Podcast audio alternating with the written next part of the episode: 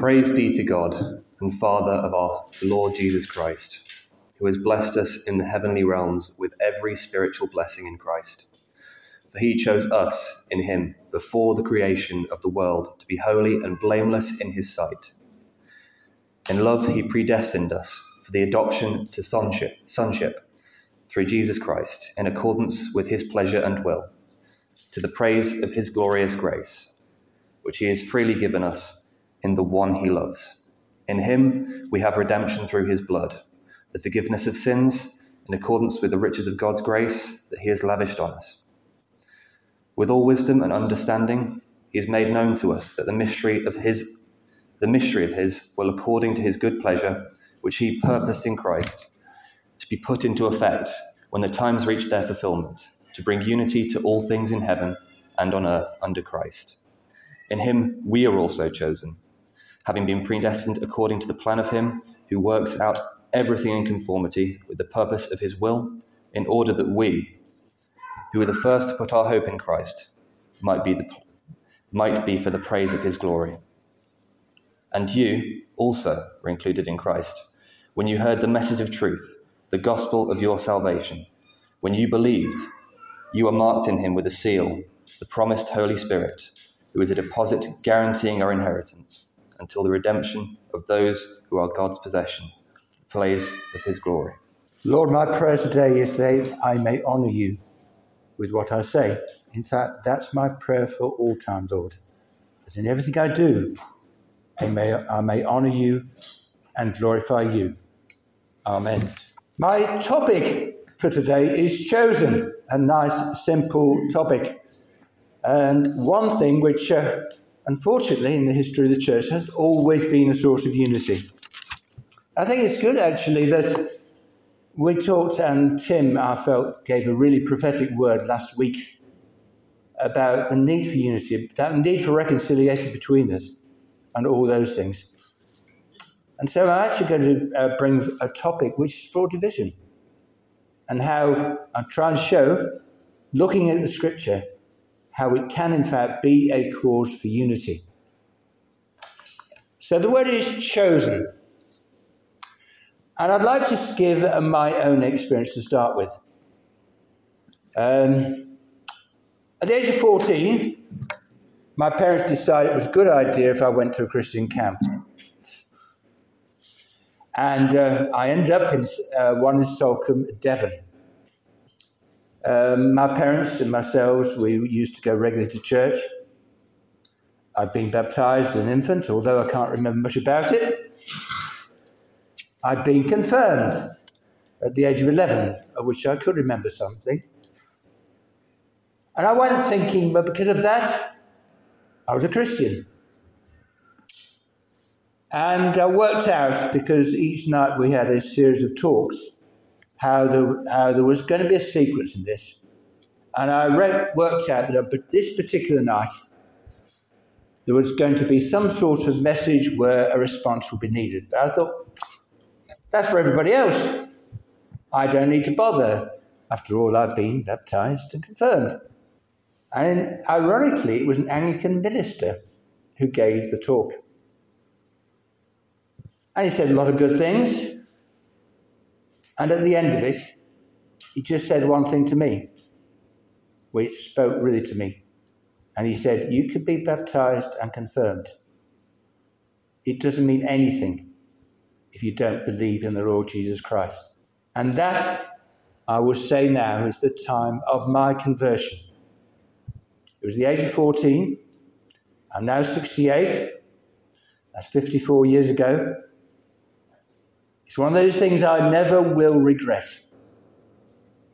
And I'm sure that a, a number of you can also point to such time, but also I'm well aware of the fact that maybe for you it's not clear cut, but you know now that you are a Christian, you believe, etc.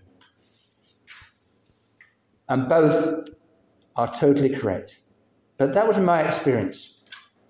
And my experience thinking about it is I made a decision to follow the Lord Jesus Christ and to be committed to him.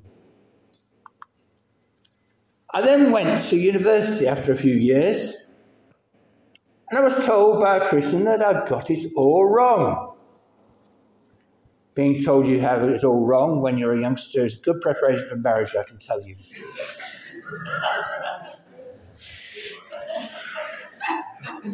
I'm glad Wendy's laughing rather than doing anything else. I was told that really, when God speaks to you, there's nothing you can do about it. You will become a Christian whether you like it or not. Now, that didn't seem right to me. But a lot of my friends in the University Christian Union felt that way. And one of the things they used to say was, if you don't believe it, read Ephesians. And they were actually thinking of the passage which uh, Sam read a few minutes ago. Because that proves how wrong you are, John, and how right we are. I will say that I still feel the same as I did then. So it didn't work.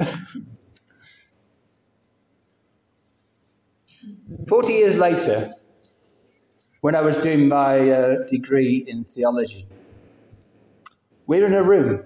We were talking about soteriology, which is the saving God, which is a far better way of looking at it because we do believe in the God who saves.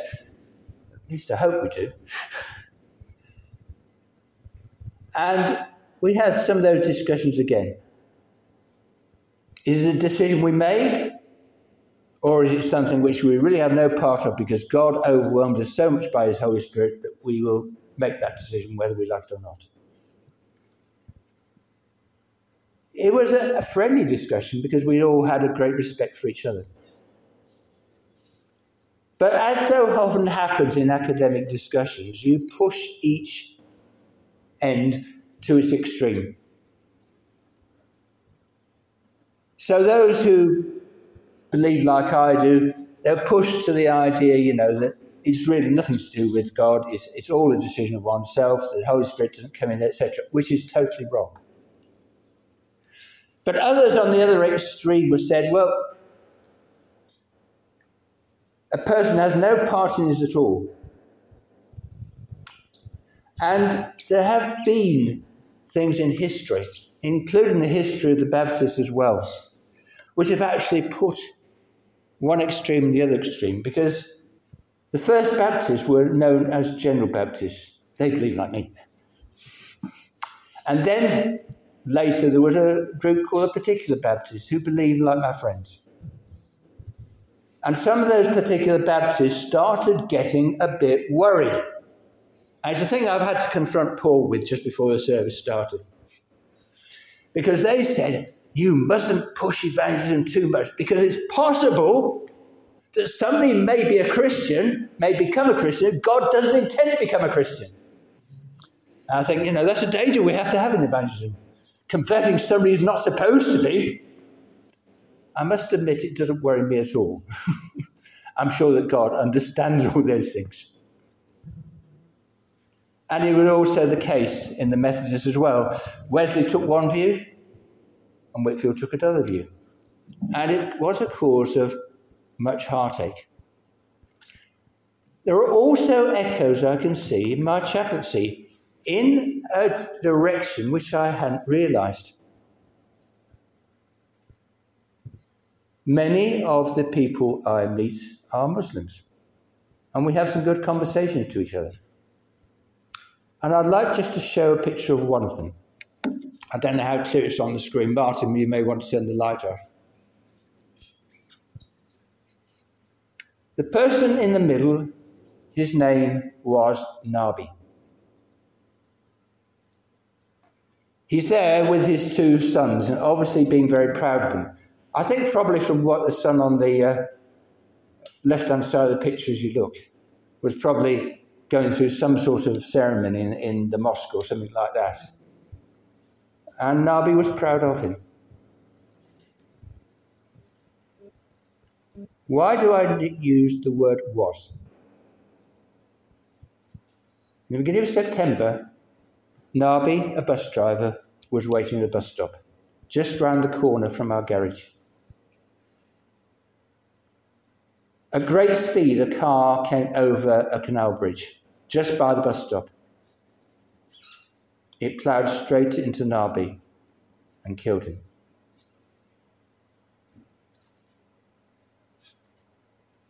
Obviously, it didn't just strike the, the garage, but there was this feeling also amongst fellow bus drivers, engineers, managers, and at one stage they asked me whether I would just accompany them to that spot, lay flowers, and have a time of silence where we could pray. But I found that some of the Muslims, and I do say some, very much were thinking, well, this was what was supposed to happen. God's sovereign will, etc. They had a fatalistic attitude. I also found that when I've been speaking to drivers about things like uh, vaccinations for coronavirus, they say, well, if God means me to die, that will, will happen. And having vaccination will not change anything. And we had a chat there, and there was um, a group of a number of us talking about this once at a bus stop, a different bus stop in town. And I said to, to the guy, Well, when you cross the road, will you look both ways? He said, Yes, I will. And the other driver started chuckling because they knew what I was saying. That yes, we do believe that God is a sovereign God who is in charge. But we still have a responsibility to do things. We have a responsibility just to drive in a safe way. We have a responsibility also, and I believe this is true, uh, to, to do things like vaccinate themselves. In fact, I've been involved in the COVID vaccine project over the last few weeks. So there is an extent, even now, it's becoming relevant. How do we look on God? How do we actually take into account that He is sovereign, and yet we too have decisions we have to make, we have things we should do. And for ourselves, a decision to follow Him, and not only to follow Him, but to keep following Him. Because the two are important. And therefore, I think maybe the truth can be found a bit in the middle, however messy that might appear. Anyway, we'd had that discussion at college going back there. And after speaking to the lecturer, the lecturer was actually quite sad because he felt that both sides were saying, The God you believe in is a tyrant. And he said, That isn't the right way of looking at things. But I pondered a bit more, and I pondered, I pondered, and then I had a light bulb moment. And that light bulb moment was all to do with that chap there, and I wonder whether anybody recognises who it is. His name is Karl Barth. The sort of theologian you, you read and read and read again, and you still can't understand what on earth he's saying. To some extent, he's a hero.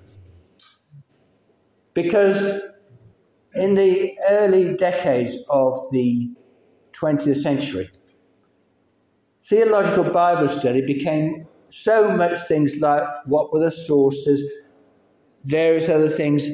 They were looking at everything when they were doing Bible study, apart from the passage himself, uh, passage itself. But wrote a commentary on Romans, and he went straight into what the passage means and what God is telling us. And for that reason, he was a hero. Unfortunately, his private life didn't quite measure up to his uh, profession and it was is freely acknowledged that he had an affair for a number of years.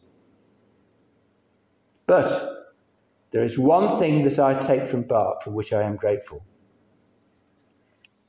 And that is about the eternal nature of God. What Barth said, there's the idea of chosen, the idea of being election, is mainly not about us, but it is about God. Because God is the one who chose to send his son to this earth.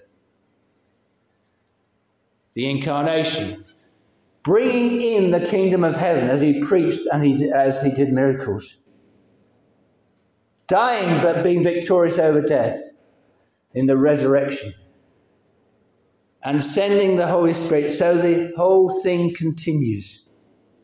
This was part of God's eternal purpose. And aren't we grateful for that? But the other thing is that Jesus was very much part of that as a member of the Trinity. And the eternal God is the one who in his Son elects himself. In other words, God was choosing himself to do all these things. And what Barth said is take that to start with and see what follows. And what follows is in Jesus himself, he elects his people. If you look in Ephesians, you'll find things like in him, in Christ, in the Lord Jesus come up frequently. In fact, over 30 times in Ephesians. You may say, well, does this happen in the other epistles? And the answer is not nearly so much. Because in this passage, which for many people is a proof passage of the, the point of view they had, what Paul is doing again and again is looking to Jesus. For he chose us, he didn't just chose us, he chose us in him. In him we were also chosen. You also were included in Christ. Can you see the emphasis is always on Christ? And because we are in Christ as his body, as the building, as the people of his power, then we too are chosen. We too are the elect. I sort of think, in that case, how we get there is of secondary importance. The fact is that we are in Christ. Hallelujah. Second thing, Paul uses the word us quite a lot. In other words, he's saying that if you take the focus slightly away from Christ, the next focus is not just not us as individuals, it's us as a body of his people. As Tim said last week, a reconciled body. So we together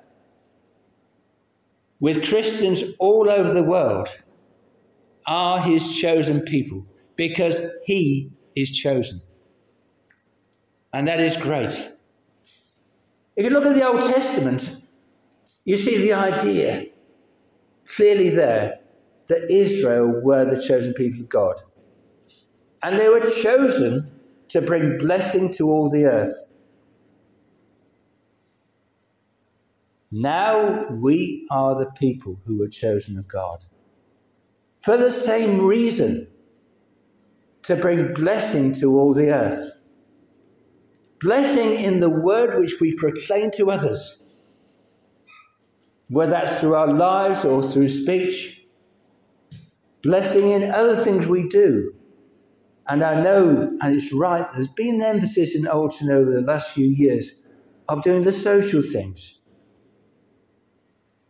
And I hope it continues as well not in place of proclaiming the gospel of Christ, but in addition to it as well. All this, so what? Firstly, it's a reason for celebration. I'll just give something else from my family. I have a half cousin called Edna, whose husband is Peter. They tried for a long time to have a baby, and it didn't happen. This was in the 60s. Possibly it would happen today with IVF and other things, but it didn't happen then. So they decided to go the way of adoption. And they did adopt a young lad called Michael. This is the 60s, so he's actually starting to get on a little bit now. And they decided right from the start, as soon as he was able to understand, to make it quite clear the circumstances of his adoption. And they said, Michael, you're our son because we chose you. And they did such a good job. Apparently, when he went to school, he said, I'm special, I'm chosen. And all those who got biological parents were supposed to feel slightly inferior because of that. But us being chosen is a reason that for Paul says to celebrate and to praise. Paul says, because we're chosen, we have been given every spiritual blessing in Christ. Isn't that great? Because we are chosen, His grace, something we didn't deserve, has been lavished upon us. We know all about being redeemed, that God has brought us back, and that we've been forgiven. Isn't that a great thing because we're chosen? And it means that we can reveal the mystery of God, God's will in Christ, just as God's will in Christ was revealed in what we said before the incarnation, the bringing of the kingdom of God, the death, the resurrection, the coming of the Holy Spirit, and also the promise that he would come in glory at some stage, the promise of the fulfillment of the kingdom. Jesus brought in the, the kingdom. The kingdom is here, but there's a not yet aspect that it's going to be totally fulfilled at the end of the age. And all things Paul says at that time will be united under Christ. Cause for uh, celebration. And so now, we're actually going to take that as an impetus, as an introduction to communion. But before then, if I've got my order of service right, I think we're going to have another song. Right, now it's time for us to come to communion, to celebrate the Lord's Supper together. And some of the themes that I've been mentioning I want us to continue. And also, the very much the theme that uh, Tim uh, presented last week of being able to move uh, from the positions that we are. Giving forgiveness, reconciliation, all those things. Because Tim was aware of the fact that in one or two places in the fellowship over the last few months, there's been discord, there's been hurt, and there's been things like that. And it's encouraging that we can actually come together as God's people around his table. Now, it's ever so unusual. I'm not used to these, but I hope that you are. I like a nice piece of bread which I can break as we go through this, and a cup to hold up with wine in and all those sort of things. Unfortunately, because of COVID, it's, it's not like that. But God is still here, isn't He? And God can bless us as we worship together. And got, there are times when, in fact, as we go through, there are words I want you to say to each other. That's either the person you're with, or maybe if the person on their own to say their words of blessing as we go through this time together. Today, as we meet around his table, we celebrate our common salvation. God has saved us all who are met together around his table.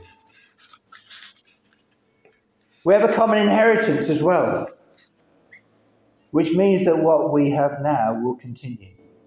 We are heirs to the, all the promises that God has given. And we have eternal unity in Christ a unity which at the moment is flawed and will be flawed until the end of the age when we will all be completely united in Him.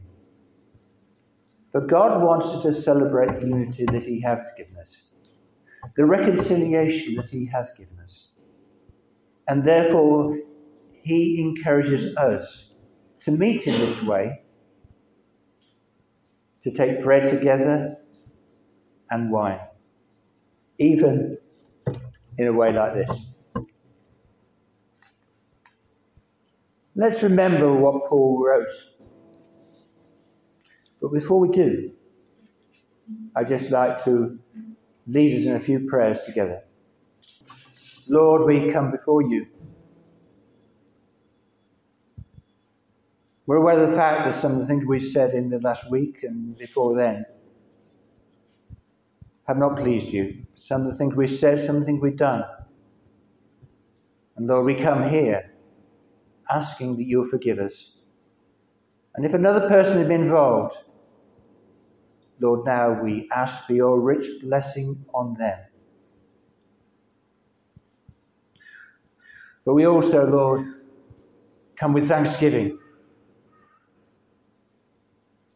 Because this bread and this wine speaks of what you have done. The redemption that you have brought, the reconciliation you have brought between people who were not only far off you, but far from each other. And we thank you for that, Lord. And we thank you that you left this tangible illustration of what you've done. And as we eat, we're taking part in you, Lord. As we drink, we're drinking of your salvation. So, Lord, lead our thoughts now and our hearts as we worship you together by observing this sacrament. Paul's words are For I received from the Lord what I also passed on to you. The Lord Jesus, on the night he was betrayed, took bread, and when he had given thanks, he broke it and said, this is my body, which is for you. Do this in remembrance of me. So, would you like to open the sachets? If there's any, and as, you, as we take the bread together, say to each other, He gave His body for you, or something like that. So let's just think of those words. Jesus gave his body for us. In the same way, after supper, he took the cup, saying, This cup is the new covenant in my blood. blood. Do this whenever you drink it in remembrance of me. So let's encourage each other with words. He shed his blood for you. And let's remember also the final words that, that uh, Paul said For whenever you eat this bread and drink this cup, you proclaim the Lord's death until he comes. So we look forward to the fact that Jesus will come again, and we are pleased and we rejoice that we can share in this sacrament until that day. Hallelujah.